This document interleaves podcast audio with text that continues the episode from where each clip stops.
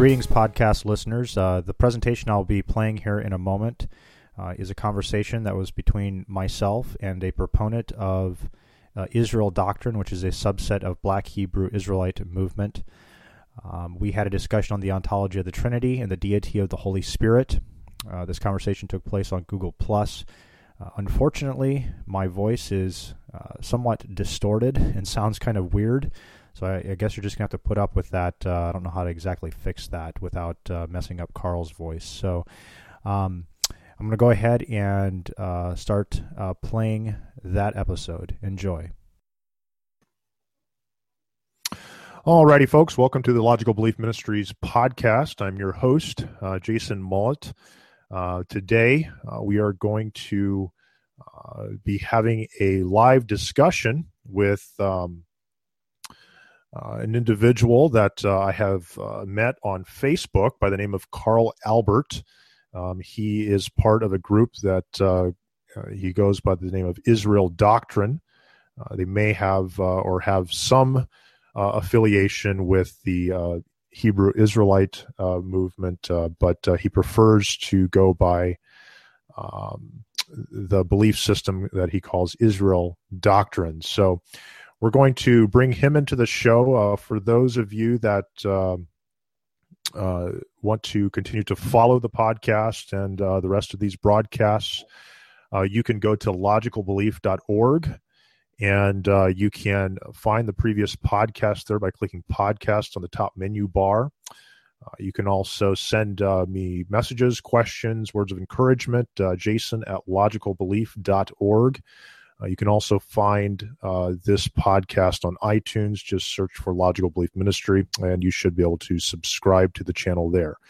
So um, that takes care of all that. Uh, we'll uh, go ahead, and I'm going to bring um, Carl into the broadcast. Uh, look, okay, looks like you're actually in the broadcast already, Carl. So I think if you just unmute your mic, I think you're all set. So. Okay. Peace. How y'all doing tonight? My name's Carl Albert. I'm currently residing in Arkansas. I sit over uh, IsraelDoctrine.org, which is uh, a website not just fully up yet. But you can go to my other website, which is IsraelDoctrineEntertainment.com. My belief is that, you know, the Bible is uh, a book written by Israelites for Israelites to share with the rest of the world about the uh, rules, laws, regulations, statutes, and wisdom of the God of Israel, given to his people first and then passed on to the rest of the world so God can redeem his whole creation of man. And um, that's through the blood of Jesus Christ, the atonement blood. And um, we here to deal uh, the Father, the Son, and the Holy Ghost, their relation standing of it. I'm gonna do it best I can from a biblical perspective. I'm not one to really get into a lot of historical stuff. I believe the Bible is the final authority um, on biblical issues and biblical teachings and doctrine. And as the brother said, I reached out to him watching uh, uh, um, debate or conversation with James White and a brother by the name of Rakah from a Hebrew Israelite uh, camp, and um, I just wanted to come and share another perspective of those of my, you know, background and look at things from that perspective as uh, you know, the African Americans in America being a part of the lost tribes of Jacob, which uh translated into the lost sheep of Israel the first of the flock, others to follow, as I said before, others from you know another flock or another nation or whatever, however have you. Uh, already. So, um, Carl, uh, what we wanted to make the focus of the discussion today is we kind of wanted to continue our Facebook conversation that we had started. And uh, you hold to a position when it comes to uh, God and who He is, His nature, His being, uh, you know who who is the Father, who is the Son, who is the Holy Spirit. Uh, you hold to a position that you you uh, take the position that you are a henotheist. I believe that is uh, what you call it yourself. Um, so I'd like to just ask a few questions for clarification first, just to make sure I'm understanding and representing your position correctly. Um, the way that I've always understood henotheism is the belief that there is one um, supreme being of God and that there are lesser deities. They acknowledge the existence of other deities, but uh, usually henotheists would only give worship to one particular being of God. Um, so I, the way I've kind of heard you describe it is you say that there are two equal beings of God, which would be kind of more of a ditheistic view and not as much a henotheistic view. But can me can you maybe clarify that for me? Yeah, well, I see it as henotheism due to the fact that you know you worship the Father through the Son, and you do all this in the name of the Son, Jesus, who came in His Father name. So in all actuality, they carry the same name, same titles. Um, they carry the same character, same goals, same everything. This is a state of oneness of being on one accord uh, the Father being in the Son, the Son being in the Father, and so on and so forth. So we worship the Father in the name of Jesus, but the worship is truly to the Father. Yet the Father and the Son is one, as you can see in many scriptures, scriptures that you read. Much much of the text of the Bible explains the relationship between the Father and the Son. I don't put a third in there because when I do read the text, we get you know the true God is Jesus called his father, the true God, the one that never left God body, God form, and um, always been what the world will forever know as God.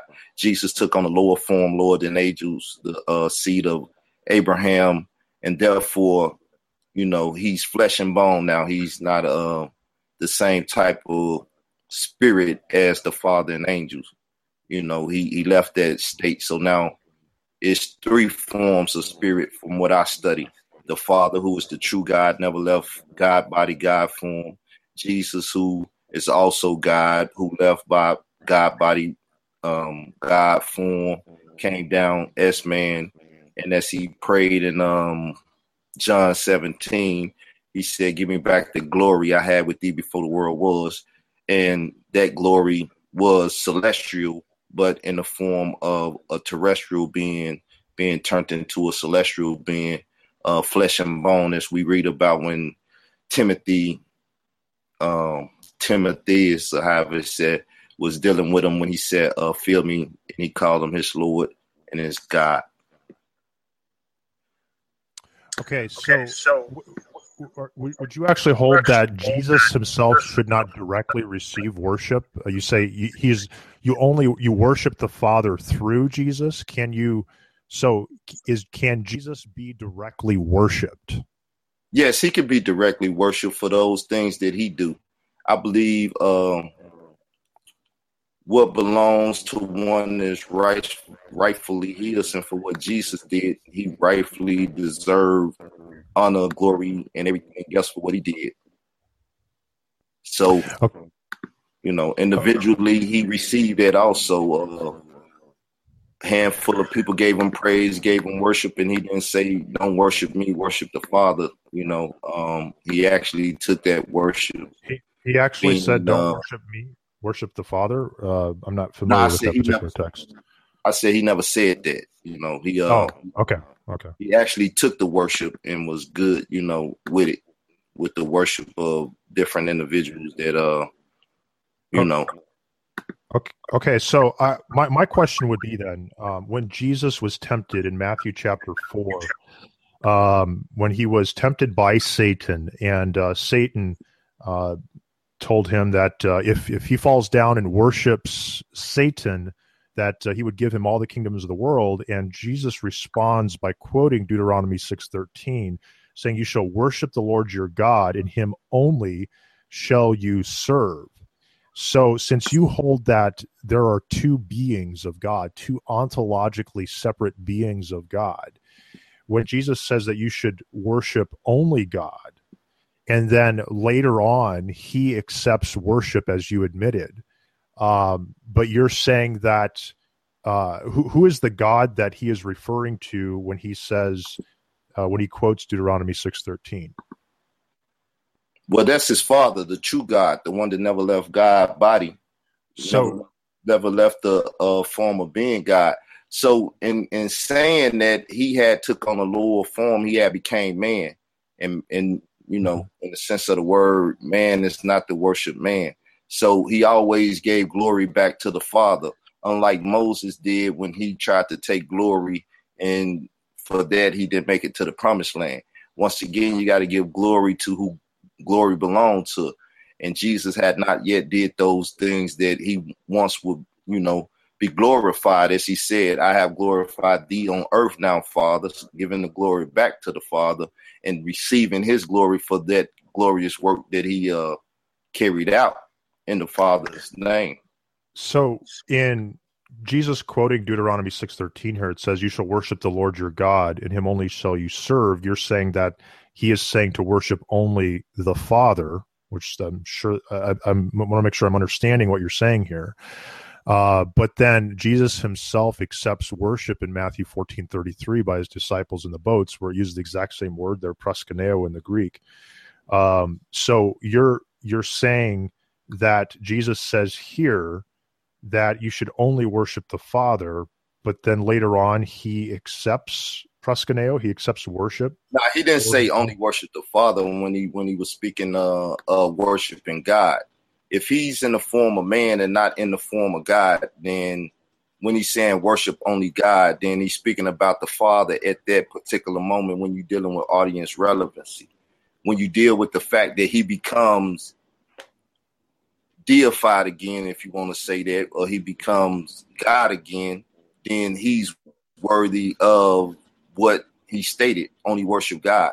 And seeing that him and the Father is one, whatever is the Father is his, and whatever is his is the Father, then the glory, the worship, and everything that belongs to them belongs to them. The Elohim, the Godhead.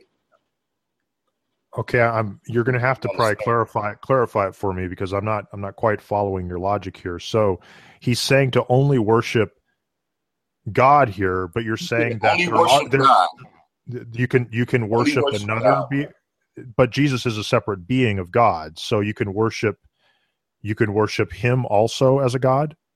Well, we we know the term Elohim is a uniplural word, Mhm. plural in some sense, and you know meaning one and others. It's a compound noun. It's also also a majestic plural. So when you said worship God and God it, in Elohim is more than one Well, deity, here or one at one time, then there you have it. You can worship more in the sense of oneness. Yeah, well, here here in Matthew 4, it's actually Greek, it's not Hebrew, it's the word theos for God. And uh, it says, You shall worship the Lord your God, and him only shall you serve. So you're saying, though, that Jesus is a separate theos, a separate God who can also be worshiped? Yes, when Jesus uh, rose from um, the sepulchre, he said, Touch me not. I have not ascended to my Father, your Father, my God, your God. So now he's saying that his Father is your God. But now when Timothy, or however you say that, when he when he touches on, he said, My Lord, my God. So mm-hmm. his Jesus Father is his Lord and his God, and Jesus also is his Lord and his God, meaning he worship one or he could worship the other, and he do not have to deny the other one. Though he give one worship or turn and give the other one worship, he's still not going to deny the other one or deny that one his worship when it's time to give him what belongs to him. Yeah, there's there's no doubt that the uh, members of the Trinity refer to each other as God. We see that in Hebrews chapter one, where uh, the Father refers to the Son as God. Uh, Jesus himself, in his incarnation, was not an atheist. he uh, he referred to the Father as God. Um, it is uh, he uh, when he was speaking to Thomas and speaking to the other other disciples he refers to the father as their god because the father is also their god but that in no way refutes the uh, that is very consistent with uh, the Orthodox Trinitarian view of God, and w- because both Jesus and the Father, both the Son and the Father, are ontologically one being of God.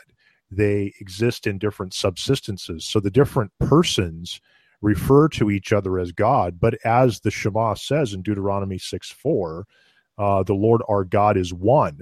There is one God. And uh, I want you to deal with um, uh, several texts. Uh, well, actually, even before we do that, before before we jump into that, I want to make sure I understood. I was watching one of your previous videos, and you were quoting uh, Deuteronomy chapter twenty, uh, where you said that uh, um, in the Ten Commandments it says, "Thou shalt have no other gods before me," and what you had actually said at that point was that that text doesn't say that you can't have any gods after God. Is, do you still hold to that? Is that still your position? Yes. If this this the situation, right? Uh, based up on my research and study of the text, right? That Jesus is our God, our Lord, and our Father, and He is the Son of His God, His Lord, His Father. Both of them carry the same titles: Father, Lord, as well as God.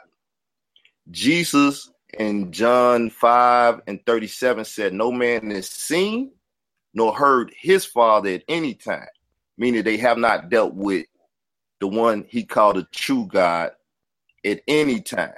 So if they dealt with a God and it was not Jesus' father, and it only leaves you one more, not two more, because when you said the father and the son refer to each other as God, you didn't say they refer to the Holy Ghost or the Holy Spirit or the Comforter or the Spirit of Truth as God. I didn't hear you say that. Maybe you'll come back and address that later. But that give you only one other being to deal with. So if you go to John 1 and 1 and read it, say in the beginning was the word. We know that to be Jesus' name. You could go to uh first John and you will see they handled the word of eternal life. Then you could go to Revelation. I forget which one it is, and it said his name is the Word of God. So that's a name, not a symbolic vocal utterance or whatever. God, a word, quote unquote, it's a name for Jesus there. So it say in the beginning was the Word. So let's just put it how we know it. In the beginning was Jesus. Jesus was with God, and he was also known as God. So Jesus was with his father, and he was also known as the same type of being as his father, God. Right? It said, without Jesus was not nothing made. Right? Let's get the script so I can kind of quote it verbatim. So, right? so they are the same type of being, but they are not the same being. Is that is correct? That and I believe that holds dear to your uh your understanding of least those two. Maybe not the three so, that you implying, but those two, I believe we agree on that. So I would I would like to um, have you for uh, clarify for me what you describe as the being of God. Uh, could you give me some attributes of God? Attributes, um, yeah, like is is is uh, is God the Father? Let's go with God the Father here. Um, is he omnipotent? Would you agree that he's omnipotent, omnipresent, uh, infinite? Well, break those down so because we might not agree up on those titles how they define. So if you can say it and then just give oh. Brief okay. explanation of what you mean when you say that. Okay, so um, God, God is omnipotent, meaning He is all powerful. He can accomplish anything that He desires according to His nature and His own will. Um, uh, God is uh, omnipresent, meaning that God is all where, every place at all times. Uh, Psalm 139. If I go into the depths of the ocean, behold, you are there. If I go to the depths uh, Sheol, behold, you are there. Uh, God is everywhere. That's omnipresent. Um, that God is omniscient, meaning that God knows all things. Um, there's nothing that he does not know. God is infinite, meaning that uh, uh, just what the word infinity means that there is no beginning or end to any of his attributes or his being. So well, that the just, one thing one thing I can't agree on when you say all knowing, because Jesus said it's in the Father hands to know certain things, and it's not in His. So in that case, they're not equal at that yeah. point for us. The Father know, but He don't know, and that, that's that, that's Father a, him in His footstool. Yeah, that's where we have to understand the incarnation in Philippians chapter two. Uh, he humbled himself uh, and became a servant. Uh, he was made a little lower than the angels, uh, Hebrews, and so Jesus veiled uh, himself, and so Jesus grew in wisdom. But the eternal Son of God, uh, the um, the second person of the Trinity, has uh, eternally existed with all the attributes fully of of God, and so that would be why I would ask you to define the being of God, because what you're then saying is that there are two, uh, omnipotent, omniscient, omnipresent, uh, infinite, omnisapient, uh, two beings that have aseity. Um, that you're saying that there are two beings that have all these attributes. Correct. Okay. That that would be correct. And as as it as it's understood from what you're saying, when he took a lower level and became a servant, then there's certain things that he failed the incarnation. Yeah. Had at the time he he lacks certain things. When when he come back, he has to be informed of those things because it's like anybody. If I'm running a corporation and I'm a CEO and you co-CEO or you you know the under CEO, the one under me. Well, if you leave, we've been doing business together all this time. If you leave and I've been handling business and you ain't been in the meetings and stuff, well, I will have to inform you of some things that took place while you took your leave leave of absence. And that's what Jesus taking on the form of man was with the Father. So when he got back to heaven, yes, he had to be informed about some things. Okay. So I want to go back to your exegesis of uh, Exodus uh, 20, verse 3. You shall have no other gods before me. And you say that does not mean that there are no gods after him. Is that still your assertion? Correct. Because if you're dealing with Jesus and you know no other God, but yet his Father is also God, which this is clearly what he states when he comes in the flesh, he let people know that there's another one. Okay. So uh, I closed the book. So I want to deal with that John right quick to show because well, that's what. I, let me let me give you a follow up question, and then we'll go back to John one one because uh, you're using circular reasoning there because you're assuming henotheism. But let's let's go to Isaiah forty three ten, and it says I want to do a follow up question to you saying that there are gods. Uh, Exodus twenty verse three doesn't exclude gods coming after him. Uh, in uh, Isaiah 43, verse 10, it says, You are my witnesses, declares the Lord, and my servant whom I have chosen, that you may know and believe me and understand that I am he. Before me, no God was formed, nor shall there be any after me. So are you saying that there is a God after God the Father? Uh, the key statement there is form. Uh-huh. I don't believe you believe that God was formed at any time. God is the one that creates. God was not created.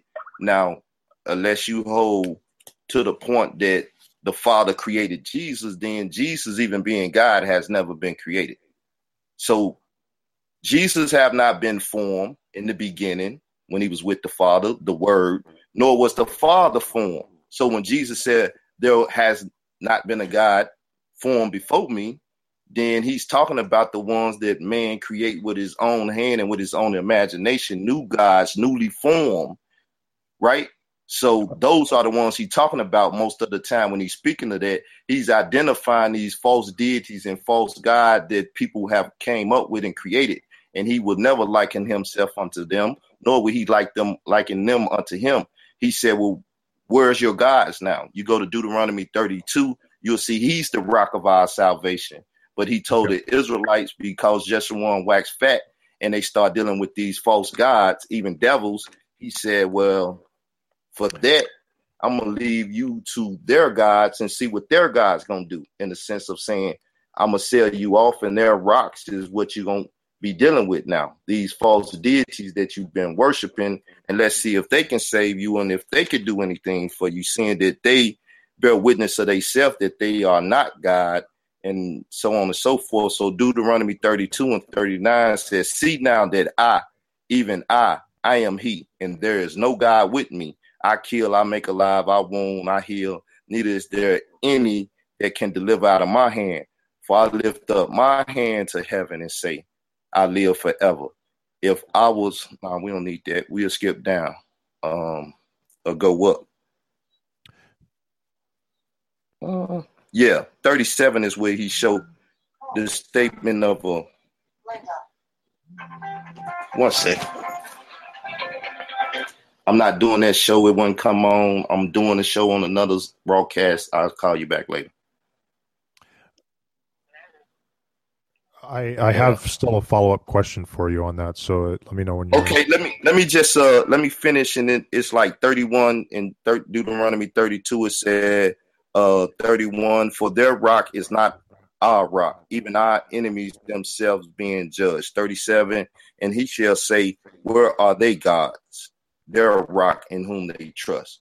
So once again, these are the ones that he said in seventeen. They sacrifice unto devils, not to God. So he's saying these are images, statues, and gods that's coming up. They're not God. To gods whom they knew not, to new gods that they came that came newly up, whom their fathers knew not. These things he still identified them by using the term God, but they're not gods, even okay. by his own admission here. Okay, so uh, back to the attributes of God. So, so would you say that holiness or being holy is an attribute of God? Yeah. Yes. Are, there, are there two holy beings?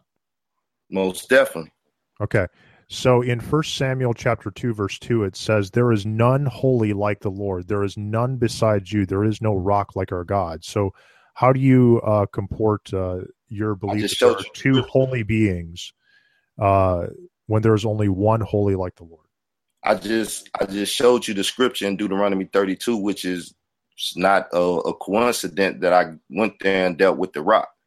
Right, let's go to um, Psalms 45 and deal with this because we dealt with the Christ all along. We're gonna go Psalms 45. Well, could, you, could, could you exegete First Samuel 2 2? There is none holy like the Lord. Could you deal with that text? Once again, in the Old Testament, it only dealt with one. They never dealt with the Father. They only dealt with the one. So he only spoke in singleness. Only spoke in singleness. He never talked about the one that's after him. No, there's there's there's no doubt. I, I, agree that the different persons of the Godhead speak uh, for God because they all are God. There's no doubt about that. That uh, that's simply assuming your position. But there is none holy like the Lord. There is there is no other. You affirm that there are two. And so what you're saying is that uh, later revelation that there are two beings of God contradicted earlier revelation that said that there was only one single being of God. Nah, it's it's it's not that, and I know you use some logic, but the logic is you have to identify who he's talking to there, what he's saying there, what why is he addressing this like that? You're just reading a blanket pass you passage you didn't read in context before uh, after the passage. You well, just went to the passage. In, read it in context. You can read it in context. First Samuel. Okay, I, I, go there, but I, I I really wanted to go somewhere else with it. But I see you want to uh, magnify that point there, which I have no problem with that. I'm saying that without even going there and dealing with the context of it, when God speaks in the Old Testament singly, not telling you that it's one behind him in the sense that he state before him, he always talking about false gods so when he compare himself to false gods, them false gods is not holy. You ask, was the Father holy and was Jesus holy? I say yes. Then the the passage you read about these rocks, we just explained that them rocks is false gods, even devils. They're not holy unless you calling demons and devil, devils holy now. Then when he's referring to those demons and devils or them false idols, we can't say they holy. So that's what he's talking about. And no, he's always actually, no, context. There, there's none holy like the Lord. My assertion does not affirm that any other being outside of the being of God is holy. You are actually asserting that there are two holy beings, two separate ontologically separate beings that are both holy. Well, I'm and, not doing that. That's what the Bible's doing. That's why I want to read the scripture to confirm that the Bible is letting you know that there is another one. The Father is holy and the Son is holy and whatever you define holy as, you could deal with that in the context of holiness. The Father is not lesser than the Son, nor is the Son lesser than the Father. So therefore, you know, they're both one and the same. Now, if you want a lesson one, uh, yeah, I, I, agree with that. That's actually a very orthodox Trinitarian thing to say. There, they are the one and the same God, but they are distinct and separate persons. And, right. Uh, so they, if one is holy, if one is holy and the other one is equivalent to him, then what you gonna call him? Unholy or what? What are we gonna say about him? Well, they're both the same being of God, so therefore they are both holy because the attributes of God. So there's there is uh, we're speaking right now of two persons uh, within the infinite being of God. There's one being of God. There is not two beings of God. There's only one being of God shared equally, and that yeah, this is this is consistent with all of Scripture. So when all of Scripture says there is no other God before God, there's none after. It says that uh, you shall not have any other gods before Him. Uh, the Trinitarian Orthodox view is very consistent with this. This this ditheistic view that there are two ontologically separate gods renders all the scriptures warning in the Old Testament against worshiping other gods other than the Lord completely meaningless. Uh, it it renders them completely inert. Uh, they have no meaning whatsoever anymore. So what's the what's the clear cut clear cut viewpoint you trying to push there, talking point? Because either they're both holy or they're not both holy. Either they're both God or they're not both God. If you say, well, our God is one, meaning that that's our God and that's our God, in the sense that we know it's two, we still understand the oneness, just like that's a man and that's a woman, but yet they get married, and the Bible say the two are one. Just as the corporate body, as the church is, it say has many members, meaning many different individuals in it, but those individuals are one. So when you talk about being one, it's more of a oneness than just a numerical value of unos, uh, singular. You know what I'm saying? So that is you're oneness, not you're assuming cre- uh, created categories. Uh, you're assuming uh, created categories in that God in his being is infinite. So he can be shared. Uh, uh, two human beings have both a finite being. Uh, they cannot be, uh, my human nature, my being as a human cannot be shared by more than one person. God's nature is infinite. Um, and well, so, therefore, God's being um, is shared by uh, three persons specifically, but we'll get into the deity of the Holy Spirit. Right, but at the same uh, time, man, man being is man being, man lust is man lust. Everything that another man is no temptation that's uncommon to all of us because we the same as the breath of life leave my lungs, I die as the breath of life leave your lungs. So we equivalent. And when they say man, it's talking about the whole. It's a uniplural word. So when you say man, that's the whole of all of us. You, me, and every other male and female that's been created for for us coming out of the womb. But yet and still we are man. We are one. Yeah, the difference there is the scripture nowhere says that there is only one human being. However, scripture does make it emphatically clear over and over and over that there is only one God. There is only one being of God. There is none before. There is none after. Uh, he created. There's no rock. He That's knows not of any other. Language, That's figurative. Uh, How do that, you take figurative and make it literal? Seeing that you you literally literally saying that it's two beings, and then you say, but it's only one God. So how do you take a figurative and make it literal? When did I ever say there was two beings? That's that's your position. My uh, position is there only there is only one being of God. Yeah, but you agree that it's two individual beings, right? That make no. up the oneness. No, no, no, no, no, no. Do, do you understand the the doctrine of okay. the Trinity? There's question. only one. There's only one being of God. So I have to ask there, you the question now: uh-huh. Is the Father the Son? No, the Father is not the Son. Is the Son the Father? No, the Father is not the, or the Son is not the Father. So that's two different beings, right? No, that you're assuming Unitarianism. You're you're assuming that. I'm not assuming nothing. I'm asking a question no, no, now. No, no, no let me clarify here. You are assuming you are assuming that the being of God can only be shared with one person. You're assuming Unitarianism. Uh, no, I'm not uh, assuming uh, none of that. I'm trying to whenever, understand your position, what you're saying from your orthodox position of the Trinity. So yeah. I want you to clarify. I don't want to assume what you believe or what y'all teach on it. I want you to clarify your teachings. So I'm asking very fundamental logical questions about your doctrine, right? Okay. You said so, so, there's so let only me, one God, right? yeah, let, let me explain it. Let me explain this it, it to you because whenever I make a distinction between the persons of the Godhead, you always assume that means there's different beings. That is not the Trinitarian view. That's why I'm saying you're assuming Unitarianism.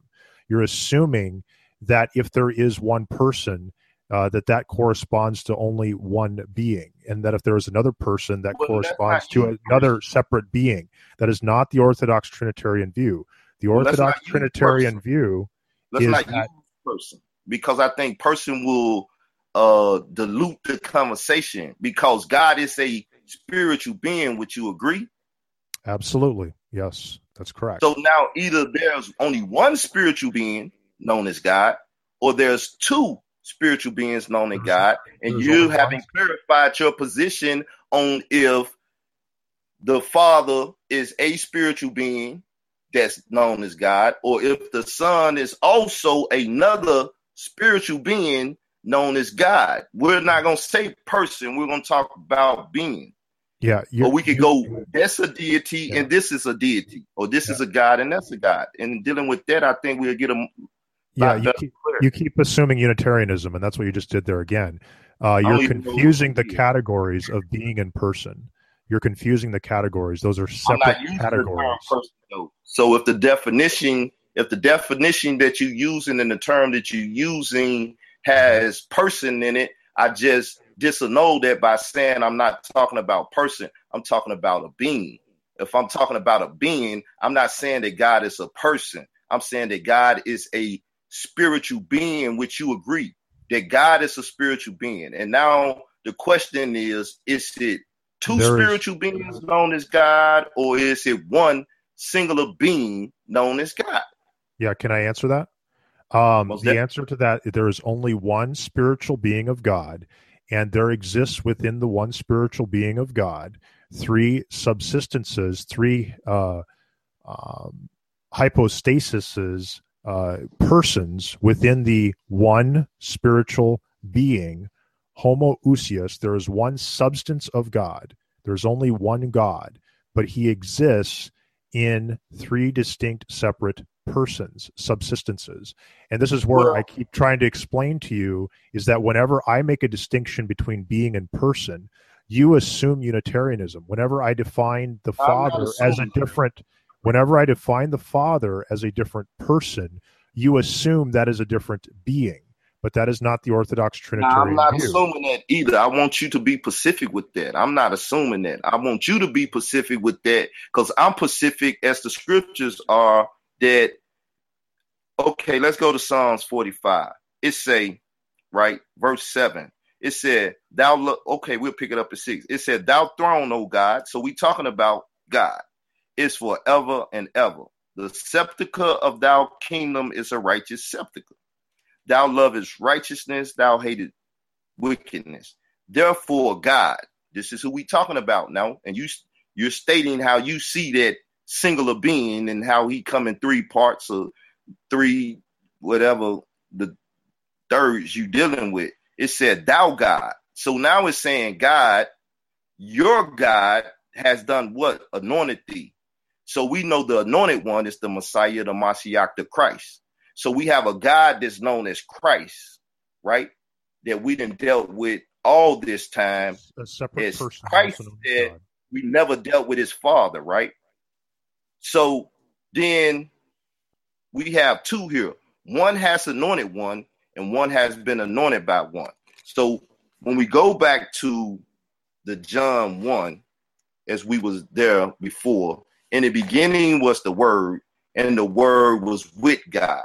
Now, if the word is with another being, the word being a being, and God being a being that the word is with, then that's two. And then it said the word in 14, John 1 and 14, it said the word was made flesh and dwelt amongst us. Yeah. 10 say he was in the world and the world was made by him and the world knew him not. As you're, the you're con- you're confusing the construction there in in first in John chapter one verse one.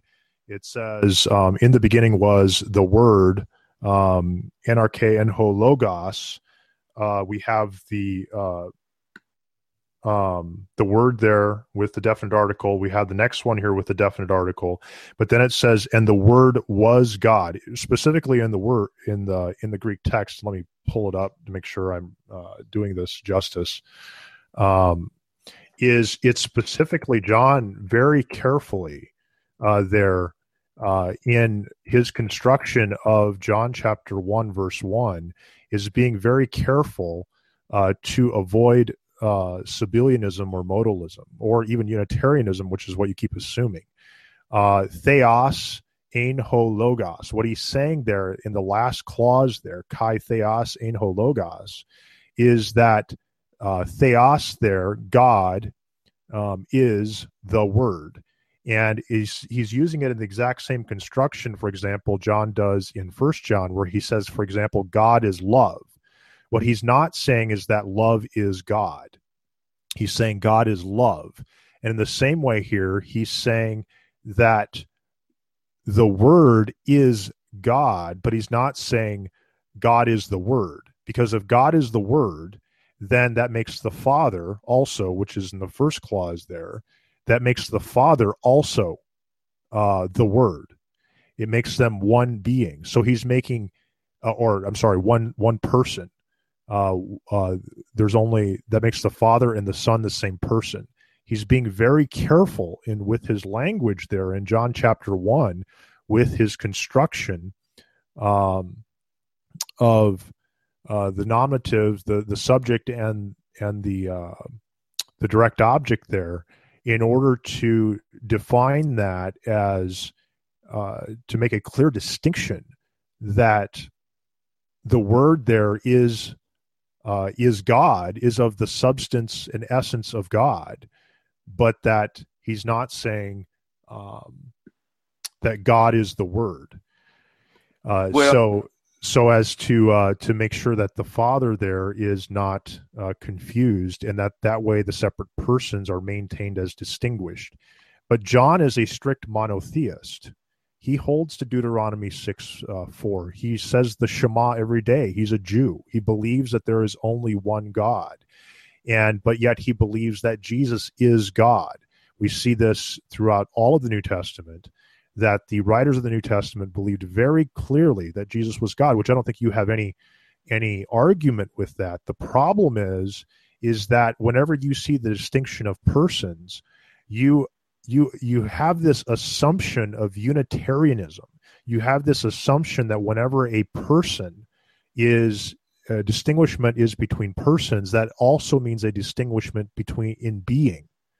And that is an assumption that you have that you're bringing to the text. No it's it's not an assumption and, once again. That's that's a uh, that's a bad statement to make towards my statements. It's not that I'm assuming anything. I'm dealing with the text as it is written. If it say, I, I and my father, I and the broadcaster are on what accord with this show today.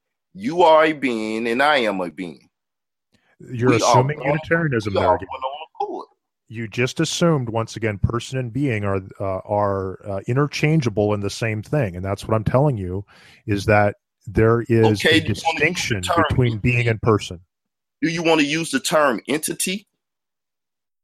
There's or do you want to call it, or do you want to call it theos and deal with the fact that that's a well, theos and that's a theos? I'd and rather, I, I would rather use historical, consistent theological language uh, that has always been used. Uh, I would say homoousios, which means substance, one substance. Jesus and the Father and the Holy Spirit are of one substance, homoousios, and, and they who, are. And who stated though? Ousios is, that? Ousios is, uh, I think Tertullian might have been the first one to use the term homoousios. If I, so if who's I, Tertullian? Is he is he um is he Paul? Is he Peter? Is he part of that first century um no, what I'm just simply saying is I'm going to only use language when I say, and I'm going to say being and person, because that is how we distinguish. We see in Scripture that there is only one God, and well, the problem the problem with your position is that you you create two separate gods, which uh, But which that's what the scripture scripture does, right? No, Scripture does not do that. Scripture says very Okay. clearly there is only one God. And Well, so that, it's that is that is why the doctrine of the Trinity is very clearly taken from the text of Scripture. Nah, it's it's Because- it's cool and I understand that you you read you read pretty good and stuff too. I don't have no problem with that. But let's read some scripture because I just read you a scripture. If you would give me your breakdown of Isaiah 45 and tell me and show me how God is anointing Himself or uh, uh, anointing who is Okay. how is this working here? I mean, I gave you a scripture and it clearly say God, your God, meaning Mhm. God has a God, right? Uh, Thou mean your, right? So if I'm Psalm God 45. and I have a God that's anointing me, then is this not two entities, two deities, two beings, two persons, or whatever terminology that denotes the singularity of the two not being the same? I- think I think you're referring to Psalm 45. I think you said Isaiah 45, but uh, Psalm 45. 45, most definitely. Yeah, Psalm, Psalm 45, which is actually quoted by the writer of Hebrews. Most definitely. Um, uh, but uh, well, we don't know who wrote Hebrews, but it, I don't think it was Paul. I say Paul. Um, well, we can get into that discussion some other time. But uh, in uh, in uh, Psalm 47, or I'm sorry, 45, beginning at verse 7, says, You loved uh, righteousness and hated wickedness. Therefore, God, this is actually. Uh, well, actually, let's go to let's go to verse eight. I, I love this. Your throne, O God, and, and this is in in um, the first chapter of Hebrews. The writer of Hebrews actually is is saying here that God the Father here, the person of the Father, is speaking to the person of the Son, and he says, Your throne, O God, is forever and ever. The scepter of your kingdom is a scepter of uprightness. You loved righteousness and hated wickedness. Uh, this is speaking about the Jesus in his incarnation, that he loved righteousness and hated wickedness. Therefore, God, your God, has anointed you with oil of gladness beyond your companions. The three persons of the Trinity, re, even though they are one being of God, refer to the, the three persons within the one being of God, refer to each other as God because each person within the Trinity is fully God, since the being of God is infinite. Uh, all three persons share the full being of God. So, therefore, the Father can refer to the Son uh, while they are distinct persons. The Father can refer to the Son as God. The Son refers to the Father as God. He does so in his incarnation. Uh, and the Holy Spirit uh, can refer to both the Son and the Father as God. And uh, we can even see, for example, in Acts, where the apostles refer to the Holy Spirit as God. Uh, I So- would like to see that verse in the Acts, but can I get the link to the YouTube channel so I can give it to people? They know we're doing this, but they I can't simultaneously broadcast. So Oh, yeah. I can. Uh, you want me to put it in the chat? yeah, you put it in the chat, and Okay. then um, also um, I would like to see somebody referring to the Holy Spirit, the Holy Ghost, the Comforter that the Father and the Son should send in His name, being referred to as God. I never read that. I believe that's a assumption that you know. yeah, we'll we'll deal with uh, Holy. We'll we'll deal actually. Um, we'll deal with the Holy Spirit here in a little bit. and if Uh, could you also give me a definition and um, show me where you're getting this understanding of what a being is because you keep using the term person and being like they're they're um not equivalent to each other so i would like Yeah. to know absolutely. And that and that is exactly what is your issue is you keep assuming person and being is the same thing. Uh, for example okay so let, let me explain it to you this way. So uh, for example um, uh, this you give me a definition more than explain it? And, and so i i Well- have a finite i have a finite primary of what where you getting this statement from. So you know if it's made up of you or you're or you're creating it simultaneously as you talking and it's uh more spontaneous then i don't have something finite to hold on to so if it's you know webster dictionary uh whoever dictionary that you're using or even looking up online i would like to hold you to the standard of that definition. Oh, absolutely. Um, being has to do with the nature or essence, uh, nature or essence uh, or uh, substance um, of, for example, this um, thing right here has has being. It doesn't have personhood, but it has being. It, it's it's substance. It has essence. It has it has a uh, summary of a, uh, attributes and properties that define its substance and essence. And so, therefore, there is one substance, essence, and nature. Uh, those uh, would be th- uh, three words that I would use um, almost synonymously uh, nature, essence, and substance. and being would be another one, or ontos is another term um, also spirit. Uh, the, these are all uh, s- mostly synonymous terms. And so when we say that there is one nature, there is one essence, uh, there is one being, there is one ontos, there is one spirit uh, uh, of God, uh, that is what we're referring to. There is one being of God. Everything that exists has ontology, has um, its metaphysical makeup is that it has it has um, it has ontology, it has being. So the, this book mm. right here, you know, or my Bible, so right can here, I it has it has being. Okay. So can I ask you a question? You say you yeah. Mm, now, now I'm I here. have, I I also have being. I'm a human being. I have a nature I have an essence, which is a set of attributes that make up my being, but I'm also a person. This here has being, but it does not have personhood. So we all see, all of us once again, every day uh, see the distinction between personhood and being. I, I I seem to understand what you're saying. I, I don't have a problem comprehending um, speech, but um, I do have a problem not seeing a primary in which you are basing these statements off of because person in whatever dictionary in whatever um, definition that one gives in that dictionary may not fit what you're saying and so if you using these words you have to get them from somewhere to be able to use Okay. them in your logic so i'm i'm trying to see how do you formulate this logic based off the primary text in which you know whatever dictionary defines what a person and being is Okay. You know. So go to go to dictionary.com and search for being and uh the first and uh third definition there is what I'm working with.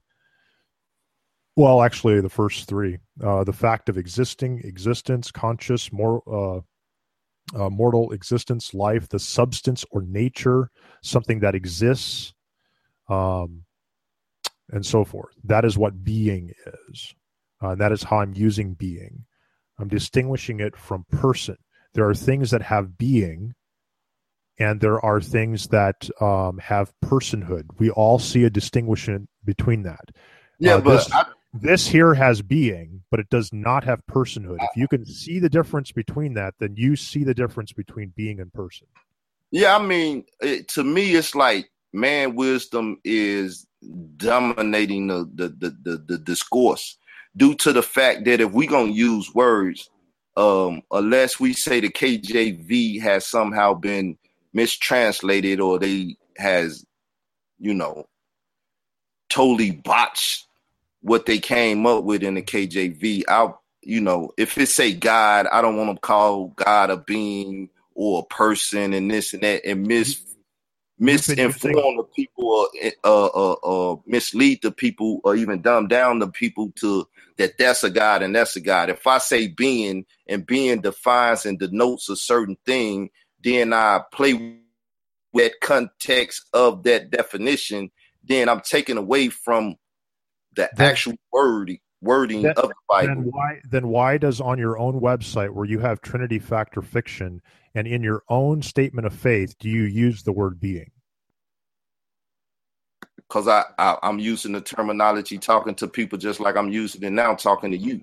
You So- use the term you use In the exactly exactly. So let's Right. let's So, use so language and let's talking not to people, and talking with people, right? So at the same mm-hmm. time, if you're gonna, if I'm gonna give to your language um, layout and said, well, we're gonna talk like this to try to understand and speak the same language and speak the same thing to each other and understand that, then I'm asking you to come back on my side and understand the language that's truly just written in the Bible as plain as day. Not me doing anything on my website or you doing anything on your website or your broadcast, but what the Bible say. Because I believe it holds more authority than any modern day translator, right? Any modern day translator, because King James had people translate it, and they will be more closer to the time frame in which these words was used and how they was really functioning back then. Now they may function in another way with updated dictionaries and dictations from that dictionary. So we have to use both language to try to understand each each other's position. I believe that's that's being logical, reasonable, and you know, passing it back and forth with the dialogue to see where we both fit. Yeah. My question would be for you is what language can you use then to, to actually exegete texts which say beside me there is no God in the Old Testament and there, there's only one God. repeatedly it says this in the Old Testament over and over and over. We can go to many, many verses. There's only one who is holy. There is only one Redeemer. There is only one uh, Savior. There is no rock besides God. Um, these texts say this over and over. Since well, you, since so let's use uh, so so how can you using common day language how can you stay consistent with those texts? Well with your description again, of god. once again it's the ignorance of who he talking about and how he talking about it right? If we look at all of those let's take a let's just take a time and look at it right let's go let's go look at it. I have a I have a breakdown of all of that here. As you say, Deuteronomy six and four. Hear, O Lord, the the Lord our God is one Lord. Well, we know it say the Lord said unto my Lord, that will be two Lords. Exactly. Lord once, once again, to. you're assuming Unitarianism. I'm not assuming. I'm stating what the book say. Do the book hold up? Do the book not say the Lord said unto my Lord? Absolutely. There's two persons. Now, now if I don't There's say two, there's two persons. Listen, if I don't give any commentary about that text, then you will have to say the writer of that text is doing what you say, not me, because I'm only quoting the text verbatim. So, so, how do you, Carl, then? How do you comport text like uh, Psalm 45, which is a very good one, to prove the Trinity? How do you comport that text, which has two persons speaking to one another and referring to each other as God, and scripture that says that there is only one God? Now, I want to stay down the path that I, I, I initially started when I said Deuteronomy 6 and 4. I, I don't think you answered my question. I'm going to repeat the question here. You didn't answer my question. How do you, Carl, comport scripture that has two persons speaking to one another and referring to each other as God, and scripture that says there is only one God? How do you? Yeah, I hear you asking that question now, but I just asked you about that a while ago and asked you to explain to me, which means it will be on you first to show forth how you see God, your God, anointing you. How do God have God anointing him, but it's only one God and there's no other God? Is is no other being or however you want to say it to to convey the right message to the people? Because that's what we're dealing with here the conveying of the message of God. So if God is one being with two persons, or however you explain it, because I'm not, I'm truly not understanding your position on it. I'm comprehending, but I'm not understanding, right? So if there's two persons, that will be God and God, that person anointing that person not that being anointing that being from what I'm gathering from our conversation and the yep. terminology being used here. But it's still two persons and one is anoint, anointing the other one. So if I'm wrong, explain to me your position and I give you my position and both our positions can be on record and we can dally on to the next. Yeah, I, you actually, I think uh, about right there is about the best description I think I've heard you give so far. Yes, there are two be, uh, persons, since they are both fully God, since the being of God is infinite, They're one person of God, the Father and the Son and the Holy Spirit. Each person can refer to each other as God. Well, you and mean God, one the, being a God and two persons? You said two correct. persons God there. So I mean, yeah, uh, two persons of God. Yeah, one, they're one person, person God. They're not one third God. They're not one third God apiece. Each person within the Godhead is fully God. Um, the being of God is infinite. And well, so could you show me a new? Can you show me a numerical value there of more than two persons within that context of uh, Psalms 45? I keep on to say Isaiah for some reason. Psalm 45. I only well, see therefore God the, your God. The numerical value of two persons in that being that we call in God from your terminology. Abs- absolutely. Uh, one person within the Godhead refers to another person within the Godhead as God so because they're the all third? God. Where's the third person? It's in well, not not in this text. Not in this text. Uh, we we can go to talking about the Holy Spirit if you want to talk about the Holy Spirit next. I think we've kind of uh, covered this uh, topic. Yeah, because my thing well. would be, could, yeah, could my you, thing would be, my thing would be that it states that we have a more sure word of prophecy, and where would prophecy, for the most part, be found in that statement? Because it wasn't a New Testament written when Jesus and the apostles and stuff was on the scene. They was dealing with from Genesis to Malachi. So if we had the same um the same functionality that they had, and we had to function like they did with Genesis to Malachi, could you show me the numerical value of three persons being in the one being from the Old Testament? I believe I could show you two the, all the way through the Old Testament being within the Elohim of the Godhead. I don't. The the Trinity uh, is something. Yeah, the Trinity was something revealed between the Testaments fully. Uh, so I think right now would be a good time for us to actually transition, since now you're bringing up the third person within the Godhead. Um, I think would be a good time for us to transition to first you. Um, I, I would like you to make your positive statement, and I'll give you however long you want for who the Holy Spirit actually is, and then um, I obviously you already know my position. My position is that the Holy Spirit is fully God, just as the um, the Son and the Father. Uh, but uh, I would like you to go ahead and now um, go ahead and make your statements for who you say the Holy Spirit is. Well, the controversial statements I have to make right now is uh, simple, right? if we go to Revelation, I'm gonna still do mine based up on biblical text and show the premise in which I get this um, statement from, from my studies and from that which is written, not from any outside uh, sources of commentary, right? Um, Revelations 1 say the revelation of Jesus Christ. That person, as you like to say, I would say that that entity, that deity, that being, that person, right? The revelation of Jesus Christ, which God, the other person, a being, a entity and stuff, gave unto him to show unto his servants the things which must surely come to pass. He sent and sanctified it, signified it by his angel unto his servant John. This is known as a protocol, a way of doing things.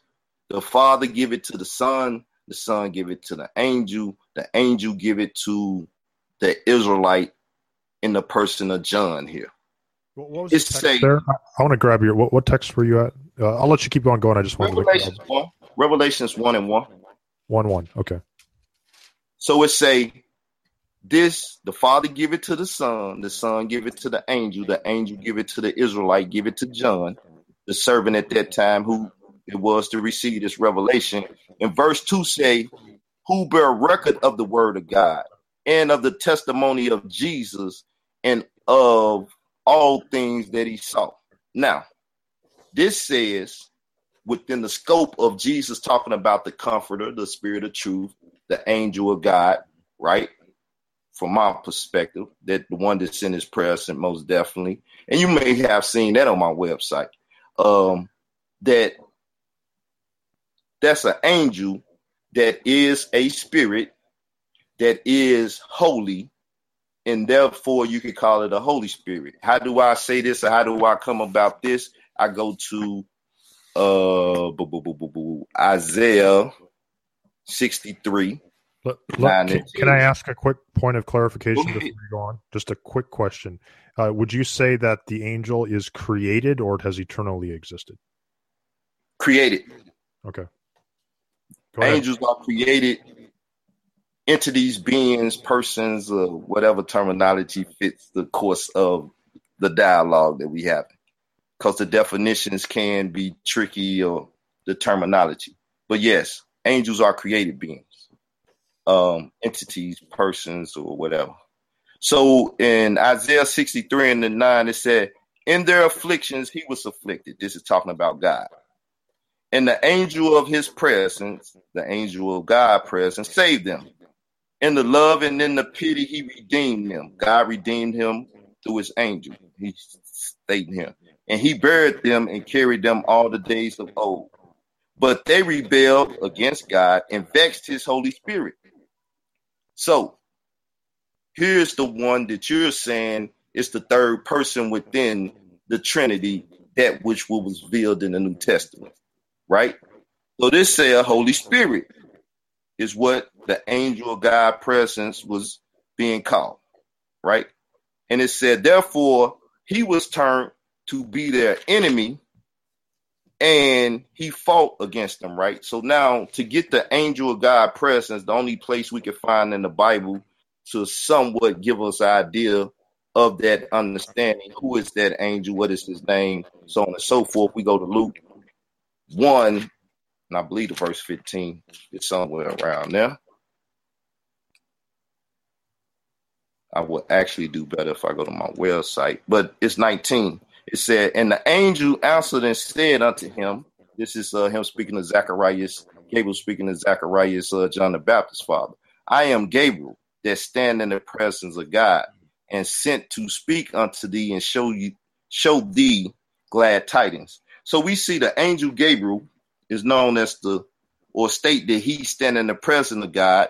We read about a angel of God present that was being called a Holy Spirit, and we see an angel also doing his thing in the protocol or in the Revelation one, even bearing record of the things that he's seen in heaven, as we read in John five. And what's that?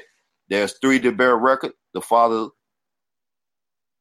the Son, and the Holy Ghost, uh, God, the Word, and the Holy Ghost. How do we read John 5 and what? First John 5. First John 5 um, and what? I forget the that script. The Comma Johanneum. Yeah, it's First John 5 7. First 5 7, yeah. And I'm kind of hot here because I don't want to play that fan and make noise, but we'll work it out. Suffer for the word. So, First John 5 and 7 just another breakdown of the three that bear record in heaven, like Revelation give us, but it calls the third person in this case, I would say being, entity, or whatever. I wouldn't say deity. It say, for there are three that bear record in heaven: the Father, the Word, and the Holy Ghost. Now we know that we got God known as the Father in in in Saint John one, and we got the word also in St. John 1. We don't have the Holy Ghost or Holy Spirit in St. John 1. So it's two beings in the beginning. And remember, the angels are created or the spirits are created, right?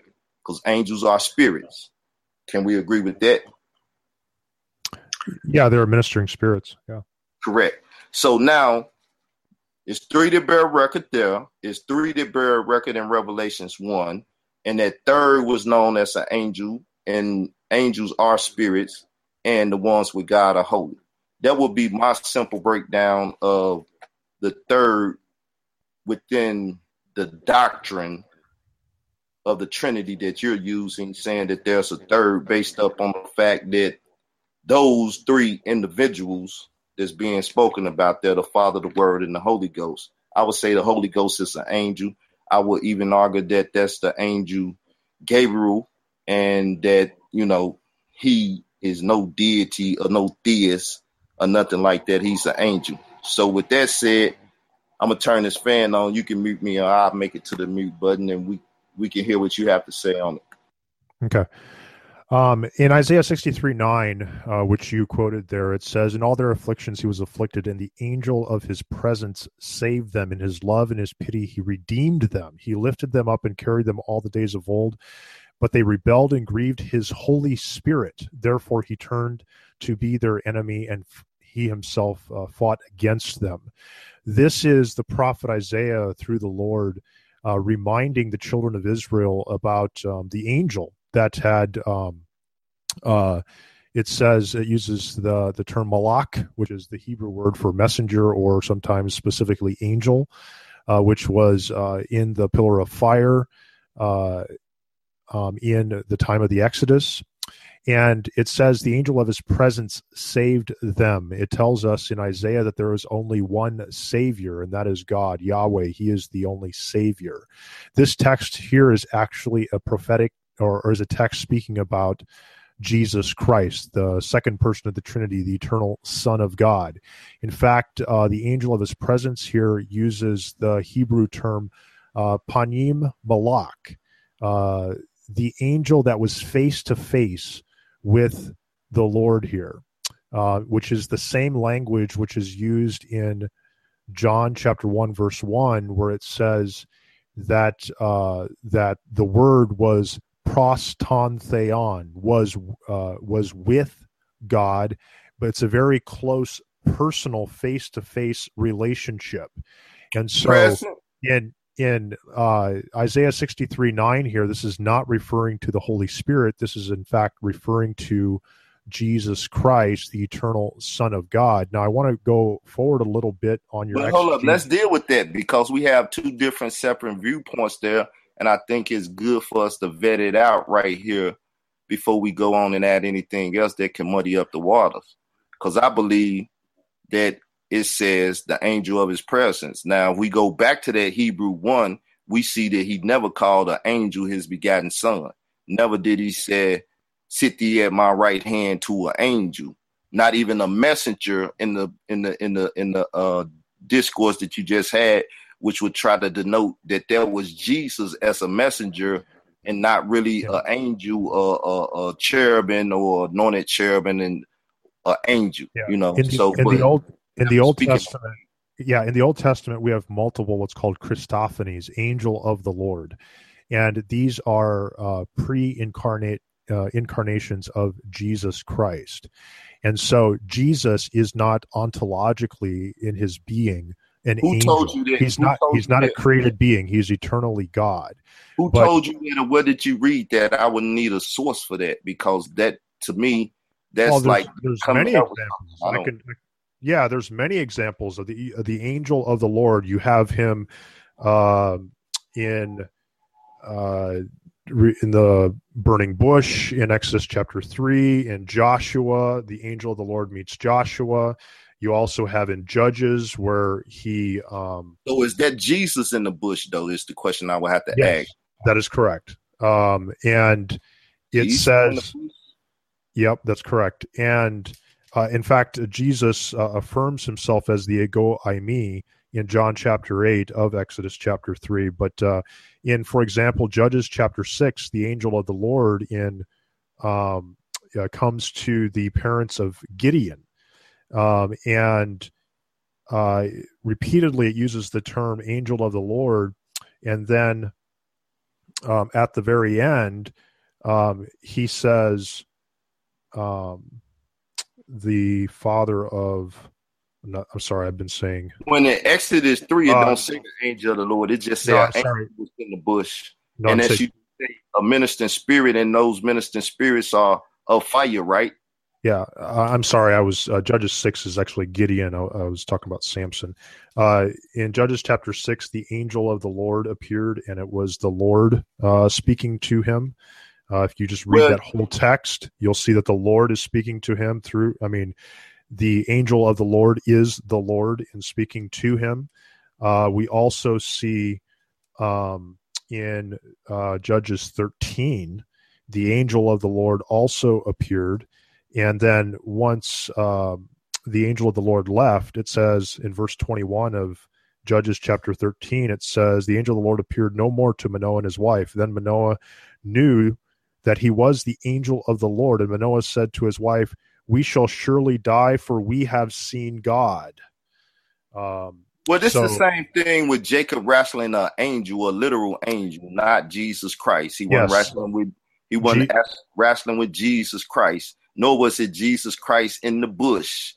It was an angel speaking as the same way he did in the protocol in Revelation. Remember, that, that is what we're not changed with God in the sense that his methodology of doing things is the same. So as you say, if you could do me a favor, it's only four verses. Read me Judges two, one through four, and try to help me understand this angel here speaking as God, just as as you you was uh denoting in uh well, and, uh, I, I, I use Judges six and thirteen. I didn't use Judges uh, four. Yeah, but I'm asking four. I'm asking chapter two, one through four, if you could, because I think it speaks a more clearer picture than the ones you um you brought out. And I would Judges like, Judges chapter two, verses one through four. Yes. Um, it says, Now uh, the angel of the Lord went up from Gilgal to Bochim, and he said, I brought you up from Egypt. Wow, this is uh, clear. Uh, I mean, who is it that brought them up out of Egypt? It is God who brought them up out of Egypt and brought you into the land that I, I swore to give to your fathers. Uh, it, we know that it is God who swore to give this land to their fathers. I said, I will never break my covenant with you. Notice here that the angel of the Lord is actually saying that he is the one that made the covenant with Abraham and with their fathers. And you shall uh, make no covenant with the inhabitants of the land. You shall uh, break down their altars, but you have not obeyed my voice. This is the angel of the Lord speaking. What is this that you have done? So now I say, I will not drive them out from before you, but they shall become thorns in your side, and their gods shall be a snare for you.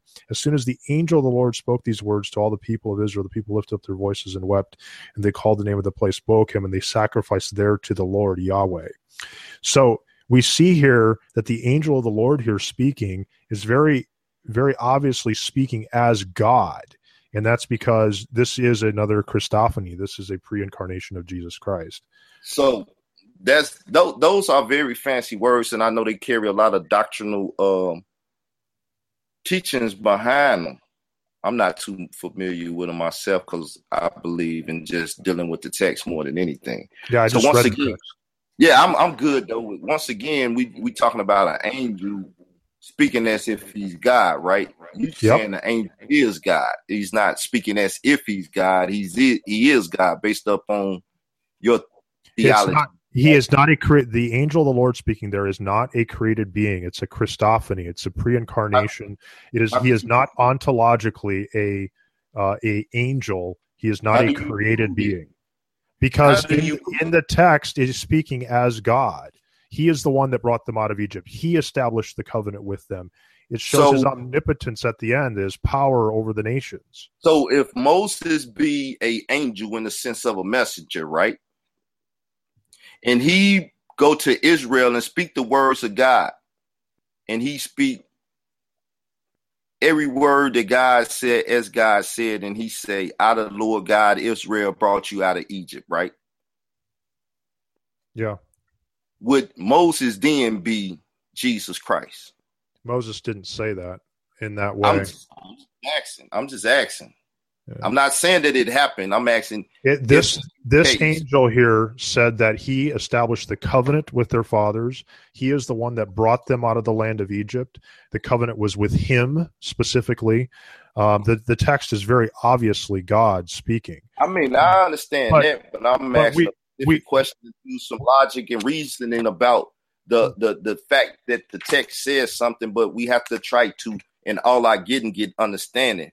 Well, right? in and I want to go back. We don't want to leave this angel of his presence in Isaiah 63 9, which you then take to Luke chapter 1, and you say that because the angel Gabriel came from the presence of God, So therefore, he is the Holy Spirit. I think that is a major stretch, and I, the reason that it is a stretch is because the angel Gabriel goes on to speak here in um, uh, in both when he's speaking to uh, Zechariah in the temple, he says in verse in in Luke chapter one, verse uh, fifteen. This is the angel Gabriel speaking, and you say the angel Gabriel is the Holy Spirit, but this is interesting. So the angel Gabriel is speaking here to Zechariah, and it says, "For he will be great before the Lord; he must not drink." This is speaking of the John the Baptist. He must not drink wine or strong drink. He will be filled with the Holy Spirit even from his mother's womb.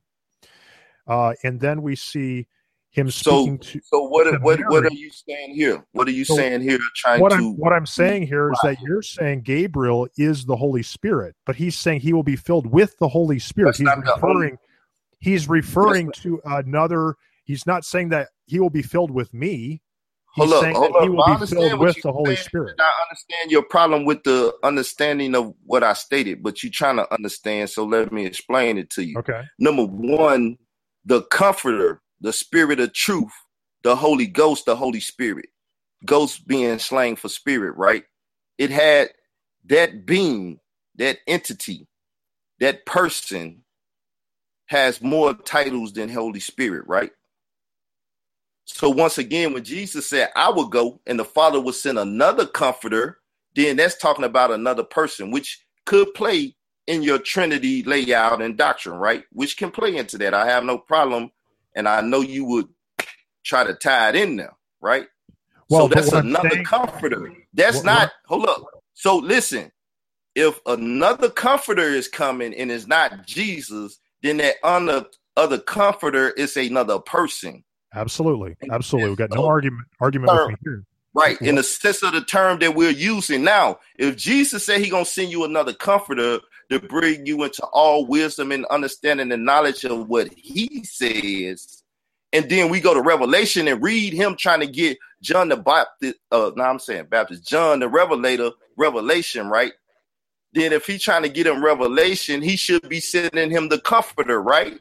But what do the scriptures denote when we read in Revelations 1? It says an angel. If that angel is not the comforter, then Jesus would be lying because he did not send him the comforter. Now, if he say, I'm gonna send you the spirit of truth, listen, I'm gonna send you the spirit of truth to bring you into all wisdom and knowledge of whatever I said unto you.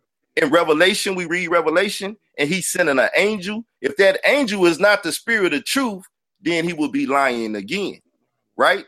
Now, if he say, I'm gonna send you the Holy Spirit, and that angel be not the Holy Spirit, then the the functionality of how sending the comforter, the Holy Spirit, uh the uh spirit of truth unto one has been broken.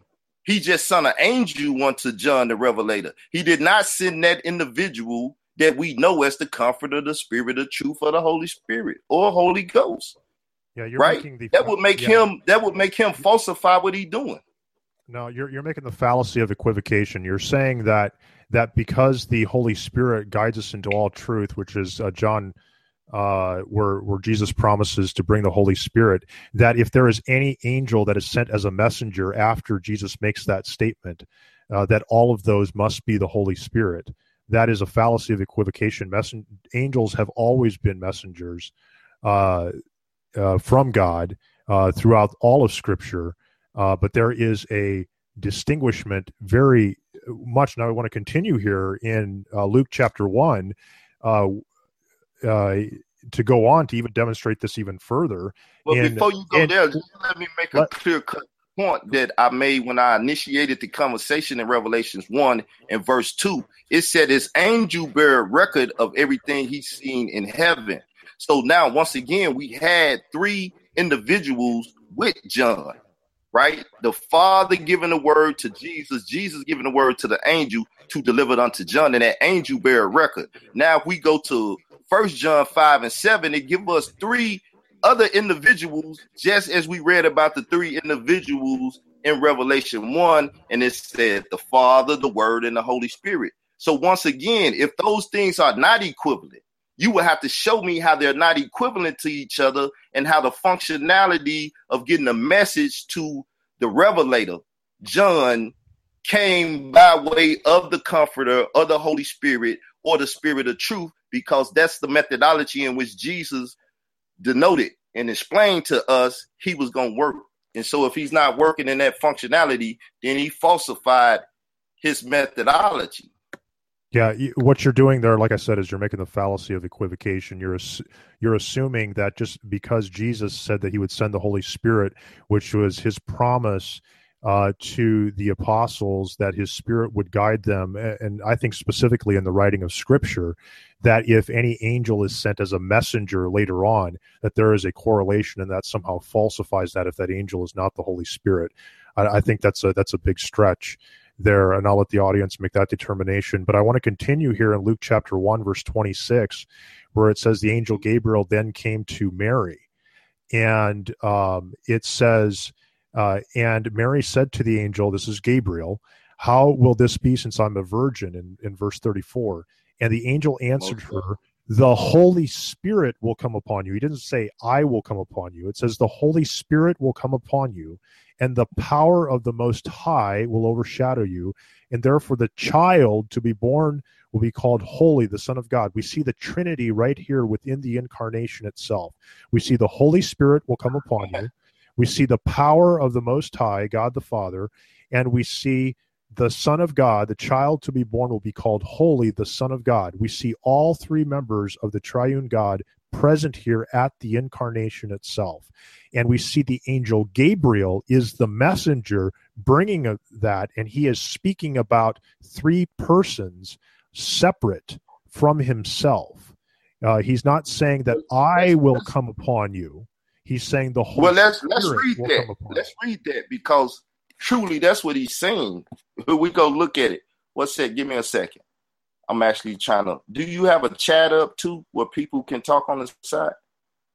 Uh, yeah, the chat's there. Because I'm going to the. Uh, okay, well, it's good. I just want to look at this and uh, see if people in the chat just being nosy. So uh, let's go look at that, right? In this state, um, verse 30, let me see. 34 as you read. Then said Mary unto the angel, right? We know that this angel is Gabriel, correct? Yep. Okay, so Gabriel is who she talking to. Then said Mary unto the angel, which we know is Gabriel, How should this thing be, seeing I know not a man? Right? And the angel answered and said unto her, The Holy Ghost shall come over thee, right? He doesn't and say I will. Power of the highest, huh? He doesn't say I will come over you. He says the Holy Listen, Ghost will come right. over you. The Holy Ghost shall come up over you, come up on thee, and the power of the highest shall overshadow thee. Therefore, also the holy thing which shall be born of thee shall be called the Son of the highest, right? Of God.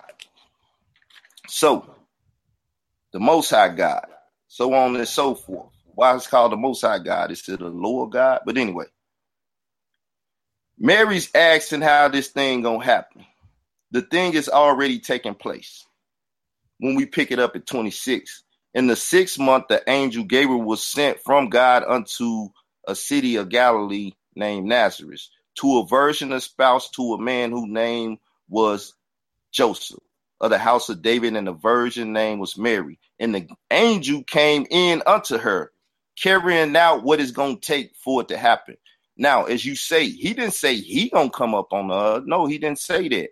But the very thing he doing now is bringing about the birth that he's proclaiming, and he and he's telling her the functionality that's to take place, and the functionality is already in action when he does it. Watch as we read right because he's explaining it to her. What's going on? What's to take place? She say, "How is it to take place?" So he give a def- definitive answer. So if someone asks her, this is my add-on. If someone asks her, she'll say, "The Holy Ghost came over me, and that which is born of me is of God. I knew not a man." We could even go to the Matthew and read what he said. Gabriel or the dialogue take place. I won't say Gabriel because I can't remember the, the logistics of the uh, the text. But we let's keep reading. And the angel came in unto her and said, How thou art highly favored, the Lord is with thee. Blessed art thou, woman. And when she saw him, she was troubled and sick and he in his saying at his saying and cast in her mind what manner of salutation this should be. And the angel said unto her, Fear not, Mary, for thou hast found favor with God. Not you will find favor with God, thou house found favor with God, right? And behold, thou shalt conceive in thy womb. Now he's he's actually finna go into play, and then he explaining, as I said, and bring forth a son and thou should call his name Jesus. He's not saying after the Holy Ghost come up on thee. He's speaking as if this thing should be right. And he shall be great and shall be called the Son of the Highest. And the Lord God shall give unto him the throne of his father David, and he shall reign over the house of Jacob forever. And of his kingdom there should be no end. That is the conversation. After that, Mary say, Hold up, though, angel. How should this thing be? and he says the functionality of how it shall be. And that's the Holy Ghost gonna come up on thee. Could, could you go? Say, I was gonna come up on thee. He didn't have to explain it to her like that, right? So let's just get another uh, version of this in Matthew. I think it read better over there, but let's just go right there just for edification's sake. Right? We're gonna go to Matthew. And in Matthew 1, if I ever get there, he's talking to Joseph. Who's talking to Joseph? Let's see. 18. Now, the birth of Jesus Christ was on this wise. When, as his mother Mary was espoused to Joseph, before they came together, she was found with child of the Holy Ghost. Not the Holy Ghost gonna come up on her, right? That she gonna be that she's found with child of the Holy Ghost. Then Joseph, her husband, being a just man and not willing to make her a public example, was mind to put her away privately. But while he was while he thought on this thing, behold, an angel of the Lord appeared unto him in a dream, saying, Joseph, thou son of David, fear not to take unto thee Mary thy wife, for that which is conceived in her is of the Holy Ghost. Okay. When did um, the Holy Ghost come? We never we never read where the Holy Ghost come and does this thing. But okay. and, know uh, that uh, it happens, right? Can, can you can you do me a favor? Go back to Luke chapter one. Let's go look at verse thirty-five. I I want to ask you for a tense of a verb here. So, um, in Luke chapter one thirty-five, and the angel answered her, the Holy Spirit will come upon you. Is will a future tense verb or a past tense verb? It says shall in the KJV. What okay. you read? Well, I'm okay. That's fine. We can use the word shall. Is shall a future tense verb or a past tense verb? Well, it's it's future tense. Future tense. Okay, so that completely refutes what you were just saying. You were saying that uh, that angel Gabriel was describing what had already happened, right? Yeah. Once again, showing in Matthew that he's doing the same thing to Joseph. Okay. so I, I he said that it's complete, right? He's saying that it's complete here. We talking here and you using shell. Okay, I give you that. I don't have no problem with that. That's how the tense work, right? But the question is now, when did it happen? Let's see the functionality of it take place. I'm inserting that when Gabriel did what he did, the functionality took place because he is the Holy Ghost. Now, if you can show me any other time in the scriptures where this take place, then I would consider that and say, okay, well, my understanding of it is incorrect due to the fact that here's where the Holy Spirit came and carried out the task that Gabriel was explaining. Okay, so I'll leave what I've said on that. Um, let it stand where it's at. Uh, the next question I wanted to ask you is: You said that the uh, the angel is a or the, the Holy Spirit is a created being, right? So he is not he is not eternal. The angel is a created being, and if the Holy Spirit, a holy angel, being the Holy Spirit, okay. holy angel, you know his terms in the Bible say holy angel, right? Yeah. So So you're that, saying that the Holy question, Spirit. I have to ask a question to Uh-huh. get clarity so I can see if we don't want to court or not. So if a holy angel is a spirit, would that be considered a Holy Spirit? Uh, not in the sense of the uh, third person of the Trinity. No. Now I ain't say I didn't say that that angel would be the Holy Spirit. I'm just asking if a holy angel, which is a spirit, could we proclaim that as a Holy Spirit? Seeing Well- the spirit is holy, could we Well, proclaim I, I'm it? also I'm also a spiritual being, and because of Jesus Christ, I'm called holy. But that doesn't make me a Holy Spirit. That language is not used anywhere in the Scripture of an angel. No angel is called Holy Spirit. So while you're making a correlation there, because angels are ministering I mean, you spirits, gotta make And- correlations between things if they correlate. If they don't correlate, then I see where you could say, well, why are you trying to fit something together that don't fit?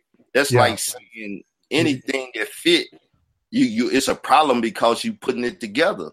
You Yeah. know, I if- I, I, I agree. I mean, I'm a uh, doesn't ma- do it, man then is- man is a spirit, and because of Jesus Christ, we're holy. But that doesn't Man is not Holy a Spirit. spirit. Man was made a living soul in uh, Genesis 2 and 7. It didn't say it was made a live spirit. It said he was made a living soul, and he put a spirit called a breath of life within him. So man consists of the dirt of the ground and the breath of life, which which the totality is a living soul. Once you go through that process, a God process made man a living soul. I've never read what man is a spirit. Okay.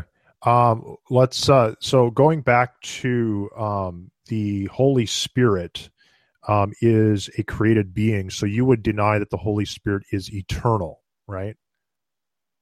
well angels are eternal after they got they got created and all angels with god are holy spirits That's not that's not eternal. Um eternal uh means when will uh, to have always existed.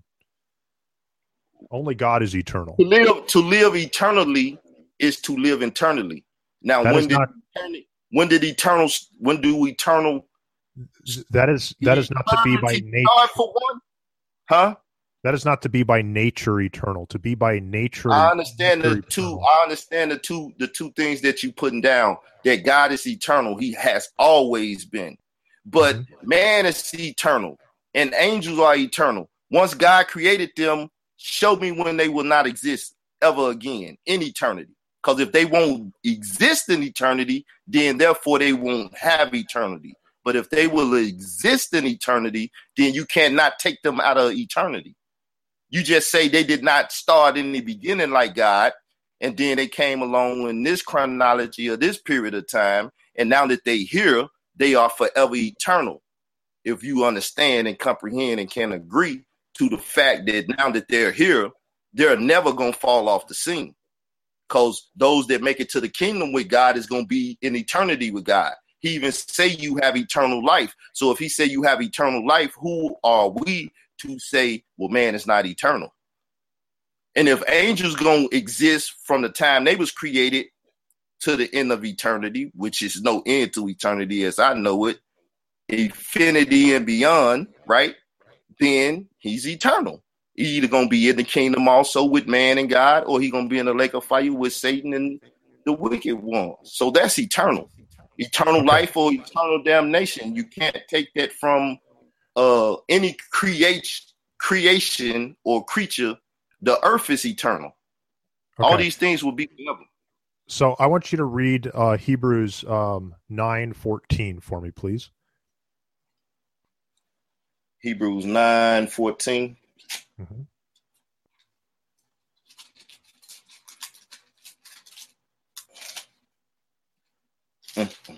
Mm. 9 and 14 say, And how much more shall the blood of Jesus, who through the eternal Spirit offer himself without spot to God, purge your conscience from dead works to serve the living God? Okay, so the Greek word there for eternal is aionios, which means without beginning and end, which has always been and always will be without So what's the beginning. That's the actual the definition word? of it. What's the English word there, though? Uh, you're talking about what it was translated from. What about Uh, the eternal. translation? E- eternal, eternal, which means the what that? What's the definition of that? Et- the definition of eternal means without beginning and end. without beginning or end. Mm-hmm. What you what what you what where's your primary what you reading from? What's your reference? Well, if you look up uh, what I would do is go back to what the original Greek is, and it's the word aionios, which is where eternal is translated from, and the definition of it is without beginning or end which always has been and always will be. And and, That's, and that is the outline of its usage within the text of Scripture. So my question will be: in reading that, do it has like one, two, the different layers of the definition in the different places it could be used in a different way, or do it has just one definition in which it states? Because dealing with dictionaries, I know it give us two or three different ways the word could be used and the definition could be used as we did with um, the word earlier. So I'm not looking it up because I would rather just deal with eternal and I know to live in eternity, right? From you is like have no beginning or no end, right? Let, let me but ask you this.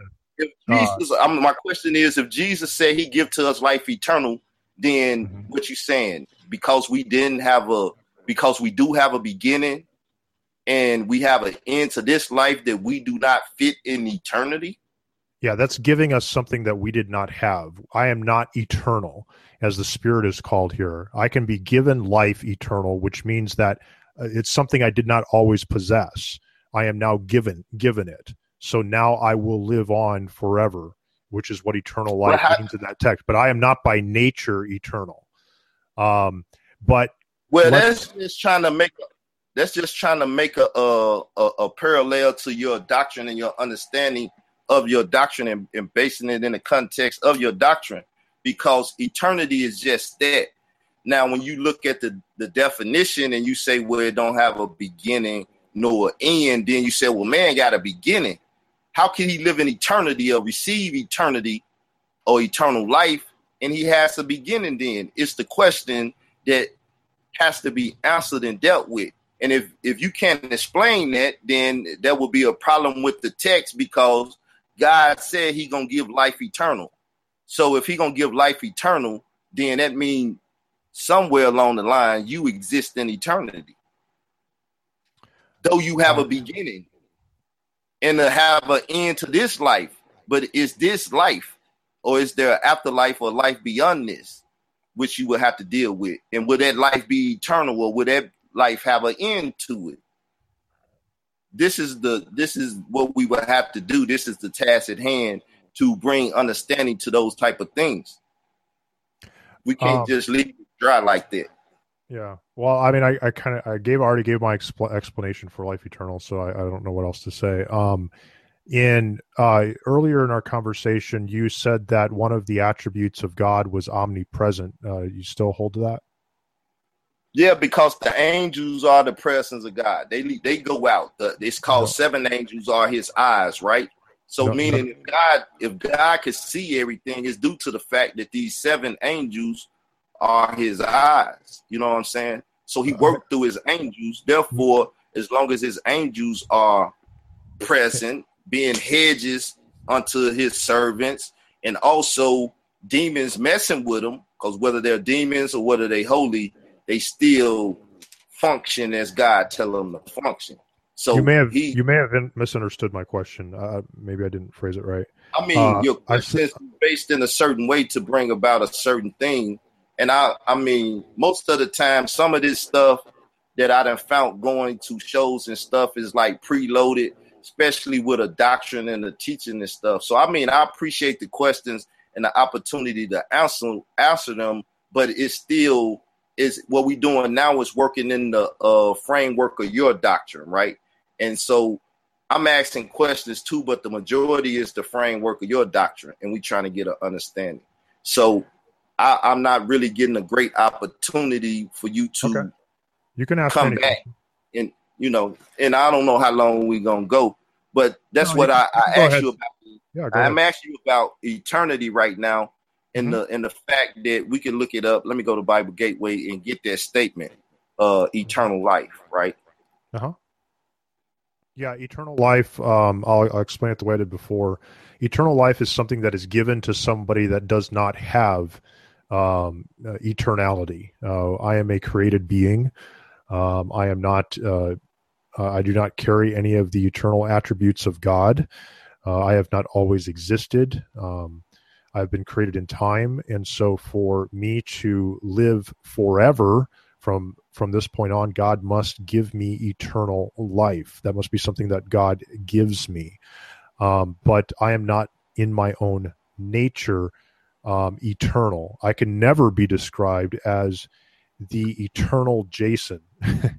Uh, that would be blasphemous in fact to call me that because uh, i have not uh, i do have a finite beginning and for me to even continue to live on um, is by God's grace and giving me and granting me eternal life, uh, which means that uh, I will live forever in His presence.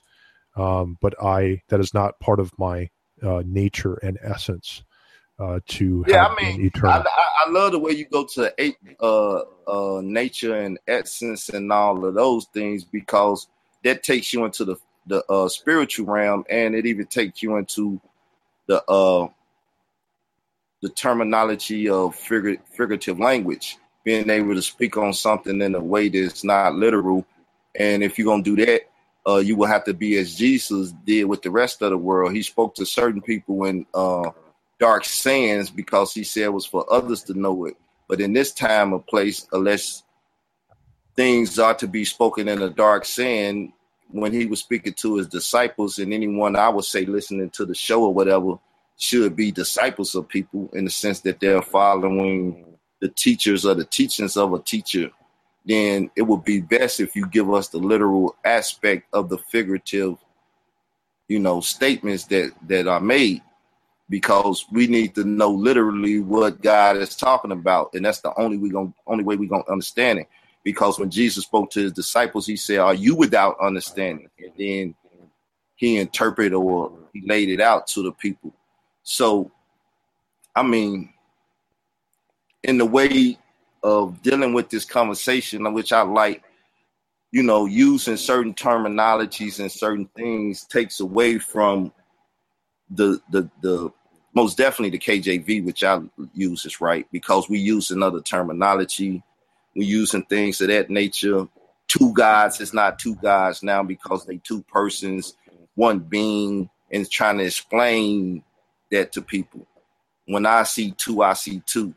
You know what I'm saying? And it's literally, literally written two, one and one, God and God.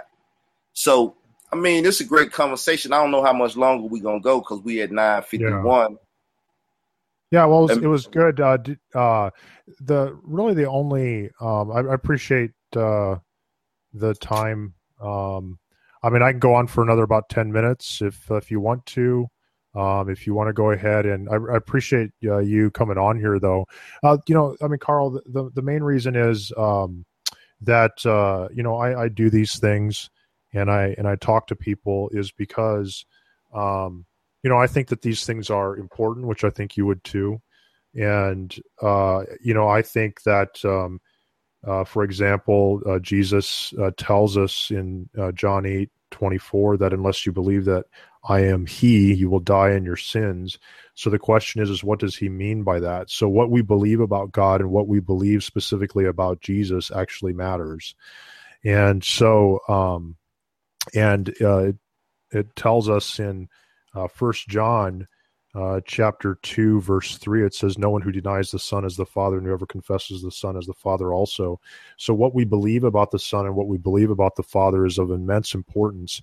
And what we believe about the gospel specifically that uh, god by his grace justifies the ungodly uh, romans 4 5 and um, that uh, that it's about the gospel. And so um, you know the reason i have these conversations with people is because um, uh, it is my wish and desire that God, by His Spirit, would uh, guide us into all truth, which uh, Jesus told us that He would send us the Comforter, uh, the Holy Spirit. Um, the Father will send in my name, and He will guide you into all truth. And so it is my hope that through this uh, reaching out, that uh, the, the Spirit of God will move, and that He will guide people into all truth. And so that is why I have these discussions. I think these are important things. I think you do too. And I think that's why you have them. So um, I appreciate uh, you coming on and having this dialogue uh, with me. Um, I appreciate that. Yeah, well, I appreciate it too because if nothing else, it gave me a chance to um to um allow people to hear my perspective, you know, without you know truly arguing and fighting, but yeah. reading and talking with each other, and you know, in having this dialogue, I'm saying things, but I'm not given a chance to break them down, which I do do, and um, you know, certain shows that I do as lessons and stuff. So, uh, in all actuality, I have a, I have um, three lessons dealing with the Holy Spirit and stuff on my website, which is IsraelDoctrineEntertainment.com. All you got to do is go to the text section, and it's like the last three in that section. Uh, the first one will deal with the Trinity facts of fiction, which you quoted from tonight, and me using that terminology once again. Like I said, I try to speak the language of other people I don't too much get into Greek, Hebrew, and you know, reading uh, the historical aspects. I believe when people bring it, we can vet it out, you know, from the source text that they bring, or the primary things that they bring to the table. We could deal with it. Um, but it speaks on it and it breaks down, you know, my perspective of the uh, Trinity, of his facts of fact of fiction, then the rest of it deal with the next one is like dealing with the Holy Spirit or the different uh I forget the term that's used in there, but the different um facets of the word spirit in the Bible. Uh, Jesus saying John 6 and 63, the words that I speak, they are spirit and they are life. I would also call them holy. So therefore his words are Holy Spirit.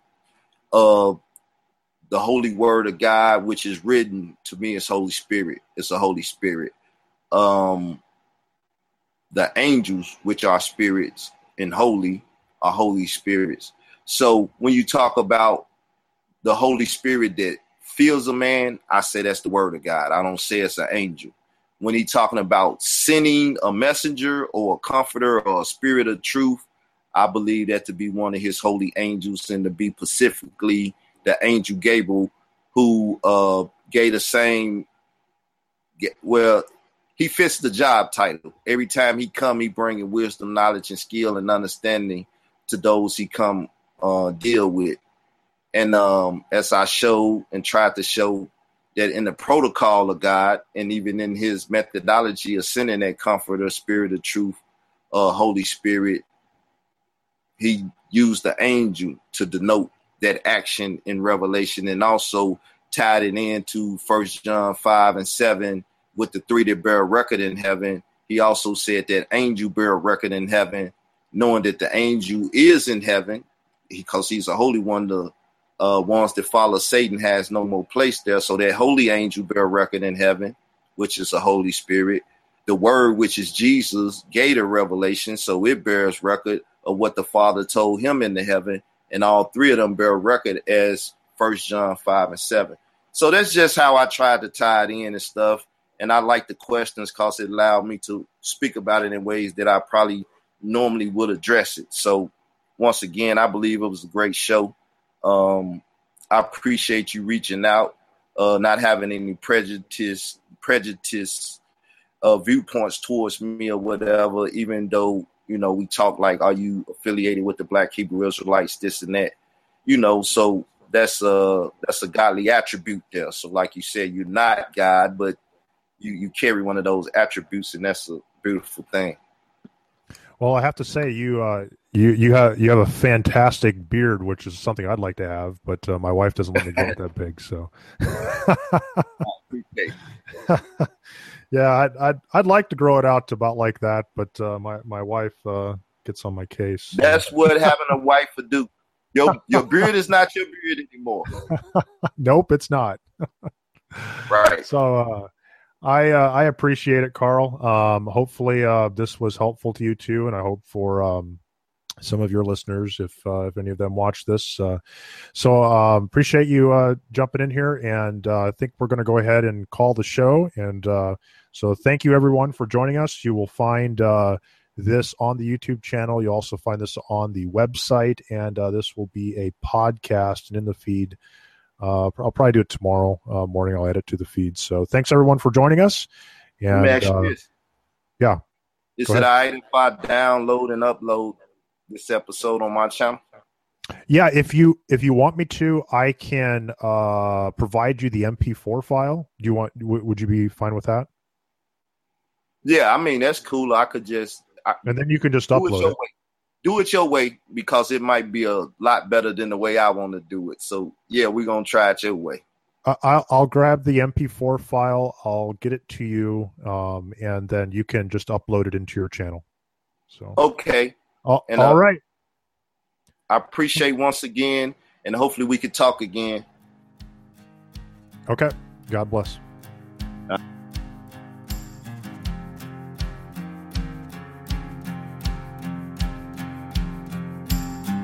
Don't you know that the unjust will not inherit God's kingdom? ran through Adam's of offense. Condemnation came to man. And so.